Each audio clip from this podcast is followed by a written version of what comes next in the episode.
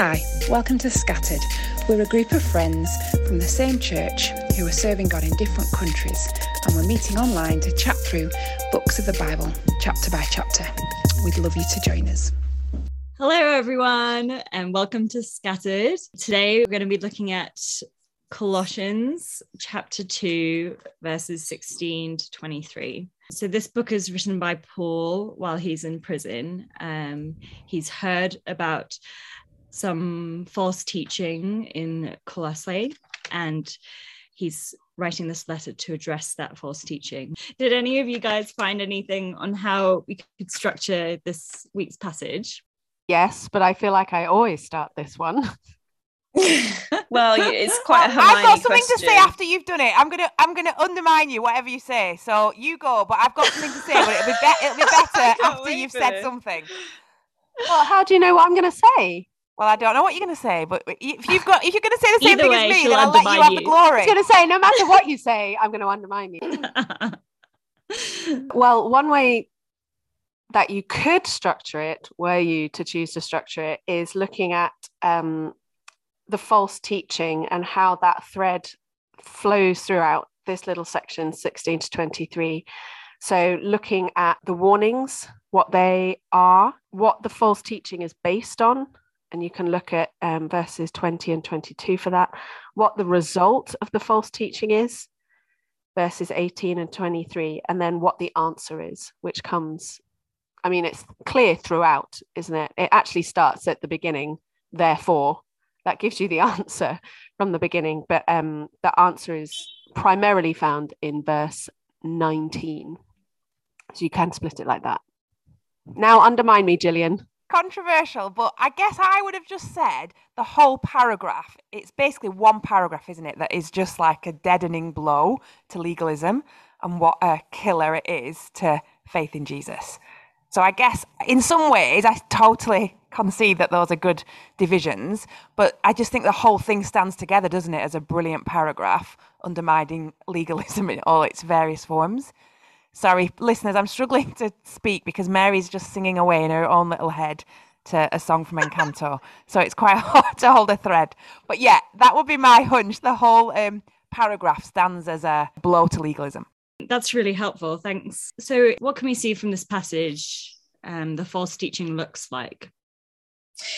Yeah, I think we get to the crux of the matter here, don't we? I think it's obvious straight from verse 16. Do not let anyone judge you by what you eat or drink, or with regard to a religious festival, a new moon celebration, or a Sabbath day. So these things are things that people would do in order to gain favor with God, I guess, post-Christ that would be. I mean, pre-Christ, these were ways of following God's law, weren't they? But post-Christ, there's definitely more, you know, it's about faith in what Jesus has done. Like it says in verse 17, these are a shadow of the things that were to come. The reality, however, is found in Christ. So like legalism, I guess the danger in legalism is that we add on to what Jesus has done. Like we try and do things to make us more forgiven, you know, to add on to our salvation. And yeah, that is so dangerous, isn't it? It's interesting, isn't it, in verse 20 where Paul writes, if with Christ you died to the elemental spirits of the world, why, as if you are still alive in the world, do you submit to regulations?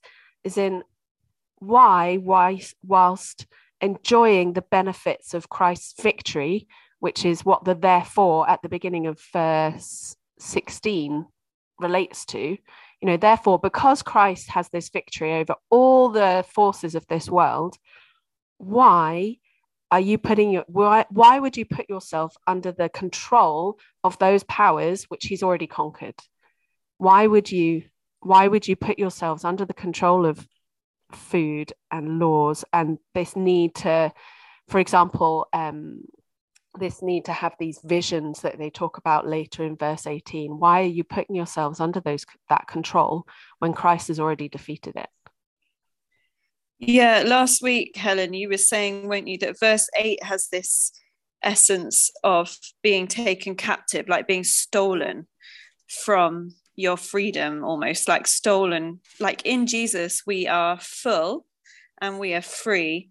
And yet there's this essence of if you, I mean, I was struck in this passage. In verse 16, it says, do not let anyone judge you. And in verse 18 as well, do not let anyone. And verse 20 as well, it says, do you submit to its rules? So there's always, when we are taken captive by these things, there's always two parts to it, isn't there? There's kind of the presentation of these ideas, but then also we do, you know, enter into them ourselves. And it is, yeah, it's just so dangerous, isn't it? Because they seem so attractive and so exciting. And in some ways they make sense. And yet they're so dangerous for our souls. Because like you were saying, if we've died with Christ, then they shouldn't affect us anymore. I guess I agree, Mary, that second part of it. I guess our natural personalities are probably drawn to one or other of these forms of legalism, isn't it? And it's knowing ourselves, isn't it? And what it is that we're tempted to add. And I guess the root of that is just how hard it is to receive the gift of grace, isn't it? It's so difficult for our human nature to receive a gift without wanting to contribute.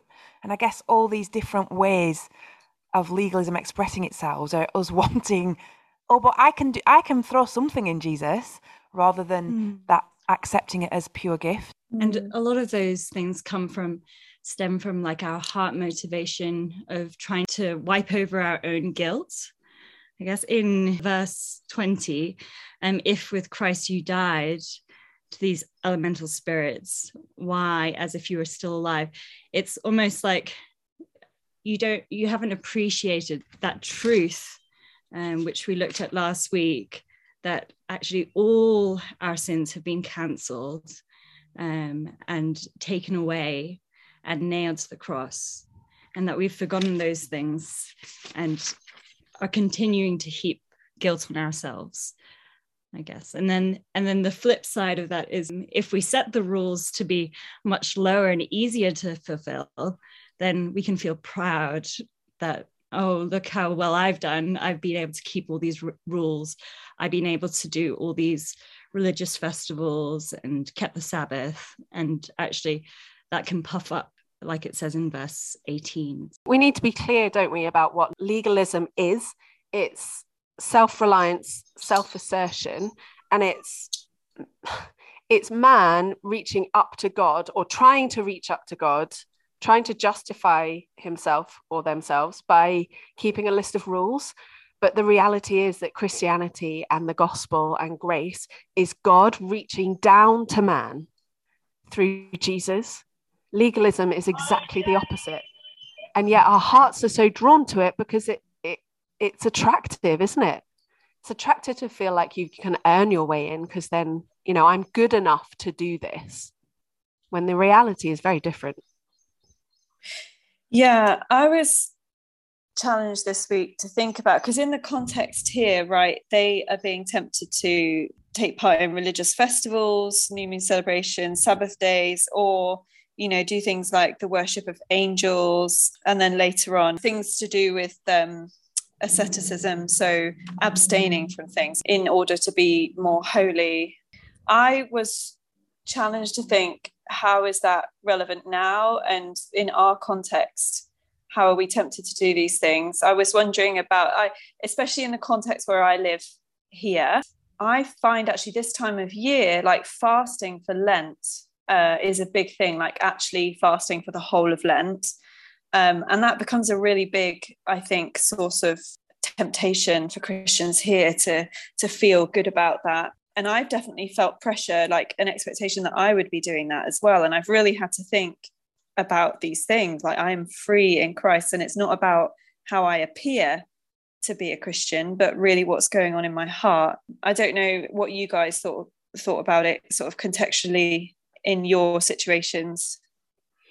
I guess the first two I found actually different types of churches in the UK. There's a sense in which you can have a quite ritualistic church attendance, where if we say the Lord's Prayer every week, if we take communion, then we're okay. And actually your confidence and your faith is in those rituals. Is it a good thing to say the Lord's Prayer? Yeah, of course it is. Is it a good thing to take communion? Yes. But that's, you know, those things can be twisted, can't they? And become the center of your faith rather than Jesus. But then the second bit about the worship of angels and visions and puffed up by your sensuous mind, I think there's another type of church that can fall into a different danger of, you have to have a certain emotional experience on a Sunday morning in order to have met with God. And I think these first two dangers are so helpful, aren't they? Because we can fall off either side of that donkey, and depending on our characters, one of those might be more attractive than the other. But Paul's really great at saying neither of those are what it is to rest in Christ. Yeah, because legalism also says, doesn't it, that there are specific requirements of conduct beyond the teaching of the gospel in order to gain qualification for entry into God's church, into the body. Whereas this whole passage just, or this whole letter, in fact, says Jesus is the only entry requirement. You know, as I was looking at this, I was reminded of Hebrews chapter 10, verse 1. I'm just going to read it. For since the law has but a shadow of the good things to come instead of the true form of these realities, it can never, by the same sacrifices that are continually offered every year, make perfect those who draw near. Like, why do we, you know, our legalism, our desire for, you know, to add things on, to do stuff, to make ourselves feel like we're earning our salvation, or if we turn, you know, we feel self-righteous, like, oh, we've done this thing, so we feel closer to God. Or even with this legalistic asceticism, none of that can ever lead us to the fullness of Christ. Christ can only lead us to the fullness of what's in the gospel.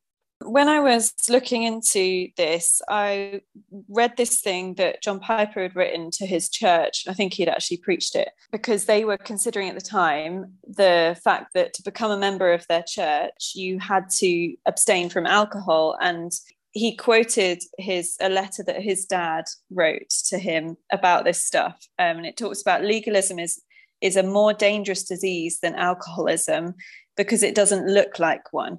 So, you know, saying to your members, okay, to become a member, you need to completely stop drinking alcohol, and then, you know, you won't be tempted by it anymore, and blah, blah, blah, blah, and so on. That tempts people, therefore, to become legalists who are like, oh, yeah, we don't drink alcohol. I found it really helpful thinking on a practical note. I think, you know, it is good that we don't drink too much alcohol. The Bible says, doesn't it, don't become drunk on wine. And that's a good thing, because, you know, you lose control, you do things you wouldn't do. But then completely going the other way and saying, I'm not going to drink it at all, it can be so easily suddenly become a source of pride. Yeah, I don't drink. Yeah, I think Paul always wants to do away with stuff that injures your faith, right? And whether that is a rule, I don't drink alcohol, that's promoting self-reliance, or a false humility, like, oh no, I'm not going to volunteer for anything because otherwise I'll look like I'm putting myself forward, I should just stand in the background again. Or like people, you know, you become annoyed by people who put themselves forward for stuff all the time. I would never do that because I'm so humble. Even that is promoting self-reliance.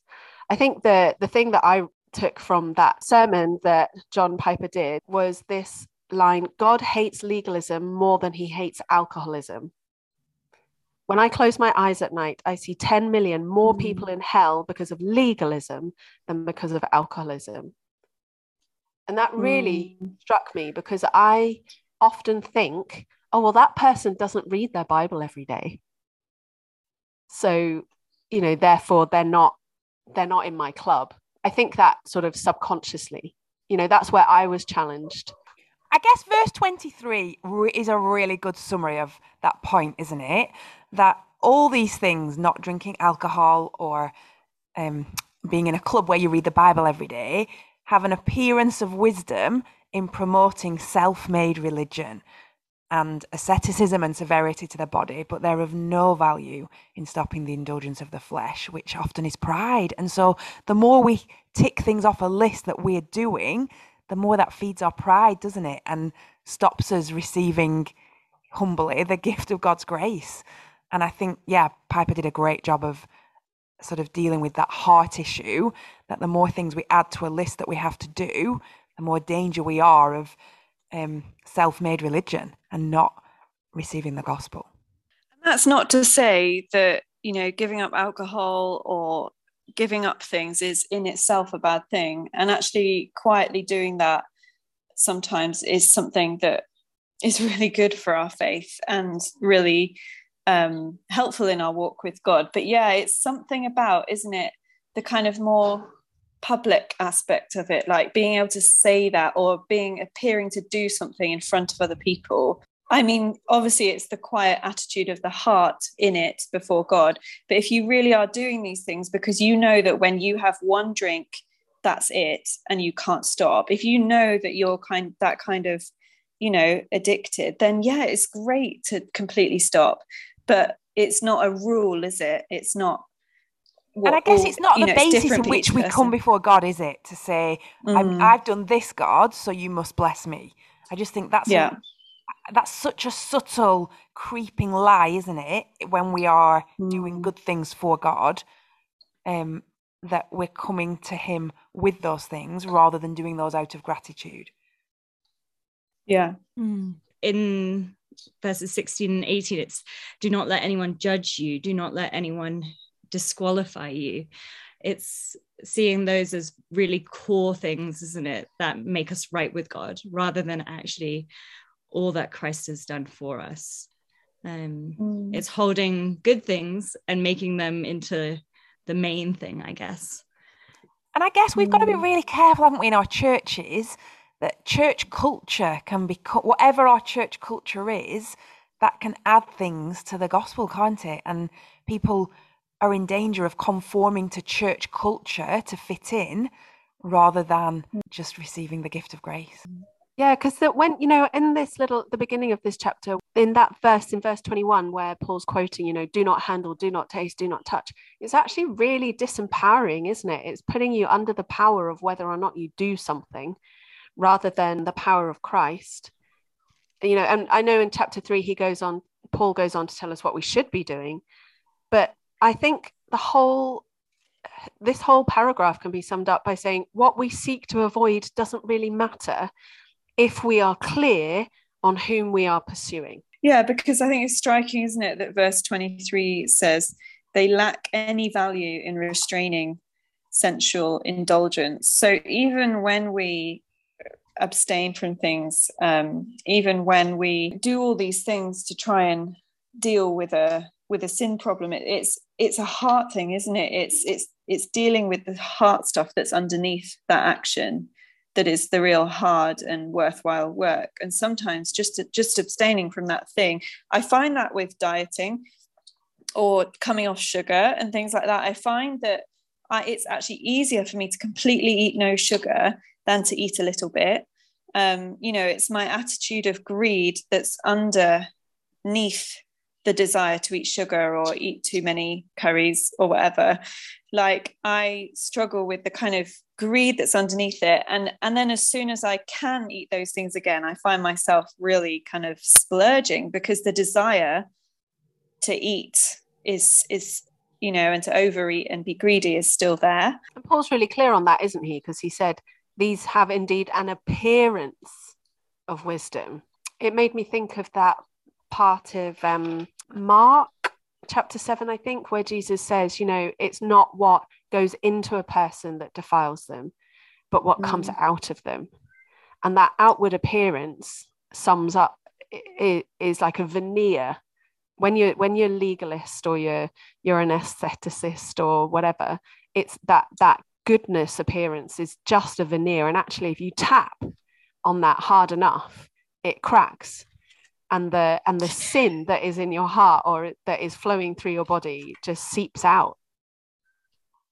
Reminds me of the story of Charles Spurgeon, and apparently someone that he knew claimed to be without sin, and so I think it was at some meal they were at, he went up behind them and poured a cup of milk over that person's head, and then in that guy's reaction angry reaction. I think Charles Spurgeon was like, you know, so how's the sinlessness going? I can't remember what he said, but it, you know, it's so easy, isn't it, to say, I don't do this, I don't do this, I don't do this. But really, yeah, it's what's inside that just comes out when we are under stress or tired. I find with tiredness and things like that, like that's what's really in there, right? I'd love to have Spurgeon as a regular dinner guest. That would be quite exciting, wouldn't it? I have to find what that story actually is. I feel like it, maybe it wasn't milk. I have to find out. I feel like milks are pretty brutal. I love it. I just think I would have loved to, yeah, be alive at that point. He sounds amazing. It's really important to talk about legalism, isn't it? And to challenge ourselves and to be shocked at our propensity for legalism. Like I was shocked at myself as I was reading this, thinking about even just within my language school that I'm at, my reaction to people, because it's a very broad set of people who are there, broad theological views, and just my reaction to their different views. You know, it's really important, isn't it, that we do what verse 19 says, that we hold fast to the head, because actually Jesus is the glue, is the head, is the thing that holds, from which everything else grows. And like you said, like we said, I think last week, you know, some people are an eye, some people are a hand, some people are a leg, but we are still one body. And if we are holding to the same head, then we are the same body. It doesn't, just because you're an arm doesn't mean that you're disqualified from being a part of the body. And I was shocked at myself at how quick I was to feel like I could disqualify people because of their different views, even though, like verse 19 says, you know, the important thing is holding fast to the head. And that's how we can avoid this legalism, or, you know, this legalistic rituals, these false form of worships, or this legalistic false humility, is by holding to the head. I find that, you know, we skirted on this last week, but that picture at the end of the passage last week, verse 15, is like the victory parade of Jesus, isn't it? When he's conquered, and behind him in the parade are all the conquered foes, and they're bound and they've got no weapons and they're useless. And I just found that a really helpful picture, thinking of ritualism or diet fads or all the different forms of legalism or emotionalism. They're in that parade, aren't they? And life is only found in Jesus, the conquering hero who's at the head of the parade. And all these other things have been totally disarmed by Jesus, and they're of no value to us. And yet our hearts still tend to go back, don't they, and look for life in the conquered, disarmed foes. And I guess that was helpful for me to think, these things, these forms of legalism are foes, aren't they? They're enemies of the life that's found in Jesus. Last week we majored, didn't we, on us being full in him, like he is full. I think Paul has been careful to present his writing in this way, to kind of, in Colossians, start with the supremacy of Jesus and then what that means for us. So he is, especially verse 9 of chapter 2, for in Christ all the fullness of the deity lives in bodily form, and in Christ you have been brought to fullness. And so kind of reminding of us of that just before we move on to this bit where, even though we are full, we kind of crave more. I think it's really good, isn't it, that he's reminding us, you are full and free, so live like you're full and free. I kind of run in my heart so often towards wanting more, whether that's some kind of experience like we were talking before, or whether that's some kind of higher level of holiness, or some kind of higher level of looking better than other Christians. And yet just being reminded again, you are full, and he has done it all, and he has triumphed. So you don't need to enter into that arena at all. Like, get out of there.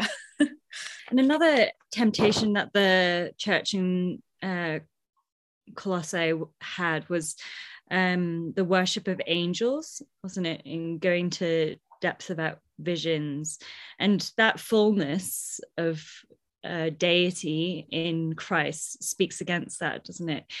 Why are you looking at angels when you have this fullness in Christ, the one who is supreme over all creation, who created the angels even. Why were you focusing on created things rather than on the creator and on the one that's made you even? Yeah, it's helpful having him as our head and being reminded that, you know, all these different things that we might do, like right now we're in Lent, you know, keeping some Lent devotions at Lent or practicing fasting or whatever other things people might be doing. It's whether we're doing it with the aim to bring glory to Christ or whether we're doing it with the aim to bring ourselves glory. Yeah, and I guess, Juliet, the problem with when that motive's wrong is it either leads us to pride or despair, doesn't it? Because if our confidence is in those things, when we fail, we then feel despair. Or if we are successful in it, it feeds our pride. So either way, the fruit of it is really negative, isn't it? Yeah, and I guess that's when I was trying to think of how can we catch ourselves? How can we even notice when we are kind of swinging to one end of that, you know, either end of that spectrum, or when we see, you know, our spouse or children or friends swinging from one end of that spectrum? I guess it manifests itself in those two things, doesn't it? Like either someone who is proud in some various ways of things they're doing, or someone who's really struggling with despair over their lack of being able to do those things, and looking for that in our own hearts and also helping others in that is, I guess, one thing we can do. Yeah, those emotions are really good triggers for us, aren't they, to see, oh, what's the problem here? Why am I feeling those things? Yeah. And I guess like dwelling, like we talked about last week, really dwelling in passages like verses 13 to 15 of chapter 2, or that bit about the supremacy of Jesus from chapter 1, verse 15, like really dwelling there. I think that's what Paul wants us to do in Colossians. I think he spends such a long time before this passage talking about those things, because really we need to fill ourselves up with these things and not dwell too much on, okay, I mustn't be an ascetic and I mustn't be a legalistic person and I mustn't do this. He's like, no, turn your eyes on Jesus, look full in his face. That's what's important. That's where you're going. That's where you're heading for. And if you really focus on him and focus your life on him, then you won't do those things. It's almost tempting in trying to combat these things that we then begin doing them. Which is why we need to be reminded of this quite often, don't we? Every day. Did anyone have anything else that they were challenged by? We've had some friends staying with us recently who are just so wonderful and wise. And I think this is a bit relevant to what we're talking about today. One of them was telling me about how we get it all wrong sometimes and how we often find our worth in how we are achieving or what we are achieving in our lives, in our days, in our children, in our work. And we almost, there's like a cycle of, okay, I feel like I'm achieving well in this, so I feel worth and therefore I feel happy. But then when we start not achieving in that thing, we start feeling unworthy and like we can't contribute, and then we feel sad. And it's actually trying to do that cycle the other way round is what really helps us to not feel those things, and to, you know, when we are feeling those emotions of failure or, you know, pride, I guess it's going the other way round and being like, I need to find my worth first in Christ. Like, that's my identity, that's who I am, and then anything that comes out of that, you know, it's, you're kind of cushioned from that by finding your worth in Christ first. Yeah, that's really helpful. So when I'm in this kind of situation, when I'm feeling like my worth, that I've centered my worth around the wrong thing, I use this song, My Worth Is Not in What I Own by the Gettys. Like a couple of the lines, you know, my worth is not in what I own, not in the strength of flesh and bone, or my worth is not in skill or name, in win or lose, in pride or shame. And each verse ends with, but in the blood of Christ that flowed at the cross. It's just such a helpful song to help me recenter. What is it that gives me worth? What is it that gives me value? It's not these things that I do. It's Christ. Christ is the one who gave me value by dying on the cross for me. Yeah, I've been reading a book recently, which somebody gave me years ago, called Liberating Ministry from the Success Syndrome. And it's that whole idea of when things are going well, and then therefore our ministry is successful, we feel great. But actually, that's not the place to feel great, is it? And so, yeah, it's really similar to what you were saying, Mary, that idea of faithfulness and trusting Jesus is where our worth's found, and because that's the thing that doesn't change, doesn't it? Our circumstances and our ministries change all the time and go up and down. I found this quote really helpful just to summarize this last section. The answer to legalism is the continued realization of the grace of Christ. The answer to mystics is an understanding of how profoundly we are related to Christ. The answer to asceticism is the reckoning that we have been dead, buried, and are now resurrected with Christ. And amen. Leave you with that, guys. Thanks, that's helpful. We'll continue with chapter 3 next week. Thank you for joining us. Bye. Bye. Bye.